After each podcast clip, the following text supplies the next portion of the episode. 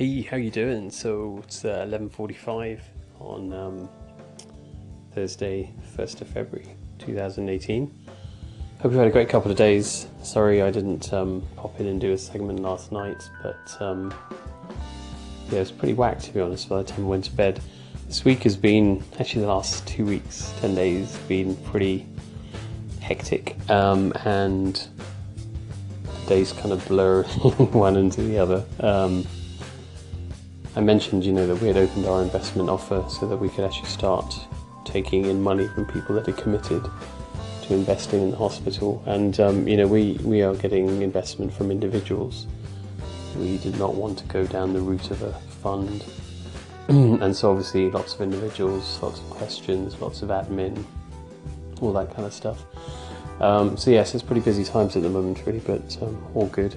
And also, as I've mentioned before, we're sort of mobilizing getting a bit more ready for executing on the different things that you have to do. And so, um, you know, for example, yesterday Stacey and I spent a good, I think it was about an hour and a half on the phone in the end, talking through the marketing plan for the pre-launch period, um, trying to go through some of the detail of that, and uh, obviously it needs to be costed, um, etc.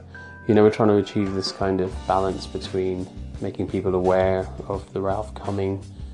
You know, when we feel that's the appropriate time to start doing that. Um, with it being a startup, but even in general, to be honest, trying to make decisions that are financially savvy and give you a good return on investment in terms of how much you spend and what awareness you are able to, to build the brand, as it were. Um, and you know, not spamming people and irritating people. Um, so, you know, so kind of finding this blend in the middle of everything um, with a marketing plan.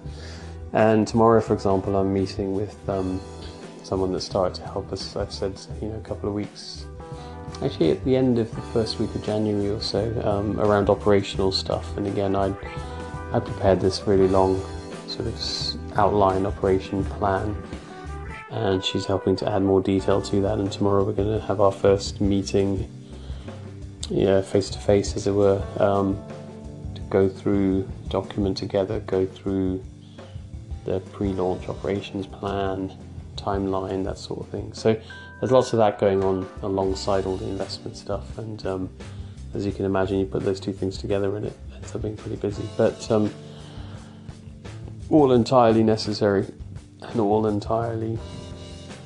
Uh, couched with the right kind of energy and forward momentum so that's um, that's all good.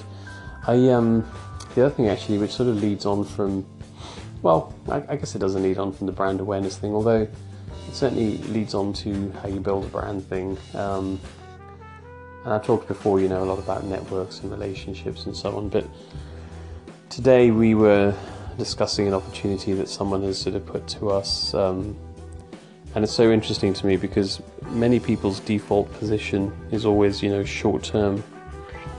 What money might we lose if we do this? What money could we earn if we make a particular decision in the short term, you know? And for me, the lens is very much what are the long term implications of having this relationship with this person?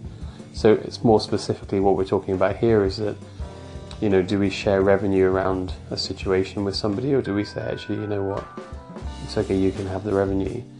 And the amount of revenue we're talking about here is not massive, and you know, like it's kind of well, what do you stand to gain by building those relationships, and do you leave a little bit of money on the table, as it were, to establish those relationships and give give those people some value, and then you know, um, believe that it'll come back to you in the future, and that's very very much my belief and philosophy. Um, quite happy to sacrifice short-term gain for longer-term relationships, but not everyone is comfortable with that, and so my instinctive response is always that way, and others' instinctive response is always the other way, which is short-term gain.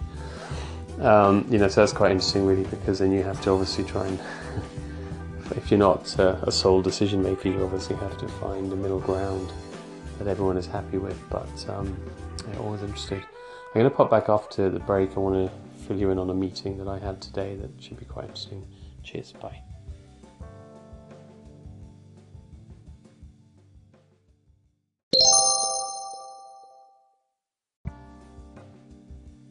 So this afternoon I had a meeting. Um, I say meeting, that makes it sound formal.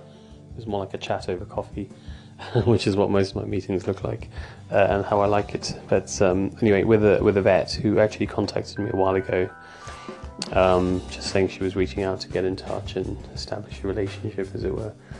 Um, and you know, we agreed to meet down the line, and so we had a coffee today. um,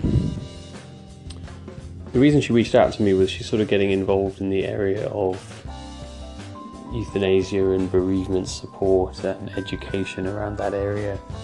Um, and you know, obviously, I run the Ralph site, which is um, my non-profit pet bereavement resource. So she was obviously aware of that, and uh, just thought it'd be good to establish a relationship and see.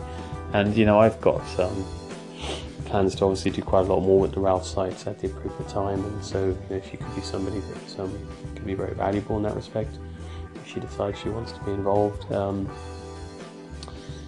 so she's actually stopped working in practice full time, although she's still doing a bit of locum work. And the reason, basically, she was telling me today, you know, was that her practice, like with so many at the moment in the United Kingdom, was bought by a corporate uh, group um, who as with many first hand accounts I keep hearing, are slowly decimating her practice, um, the practice that she's left now, because basically, you know, she found it no longer tenable. Um, the priorities, the focus, the culture changed and not things that she was happy with. Um, I haven't really got time to go into specifics of it, but you'll find that in, in some of these setups, and, and to be fair, it's not always just in corporate land, but it does seem to be anecdotally more prevalent. You know, there's this detachment between management um, and the people on the front line, as it were, the things that are measured as metrics,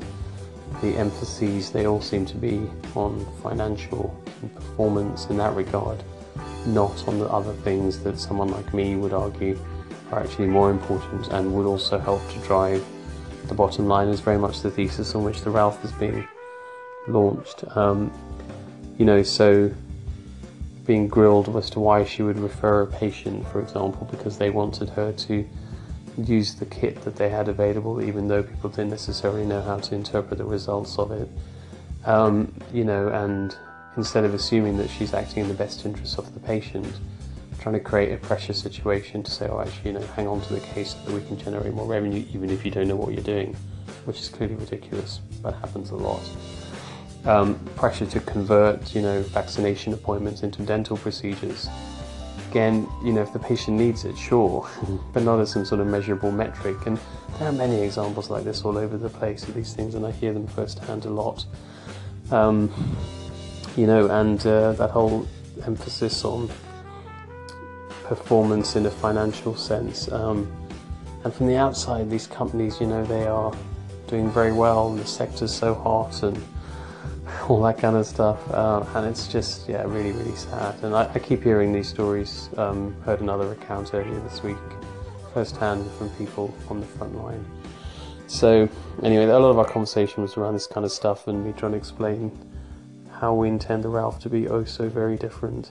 Um, and then we also talked a lot about the whole kind of area of euthanasia and at home euthanasia services and pet bereavement support and all that kind of stuff. It was interesting because she was saying that um, she's found now that she doesn't work for somebody but is working with people, she's found that to be a very different and more pleasurable experience. So, not working for someone in a job, but working with people, consulting on her own terms.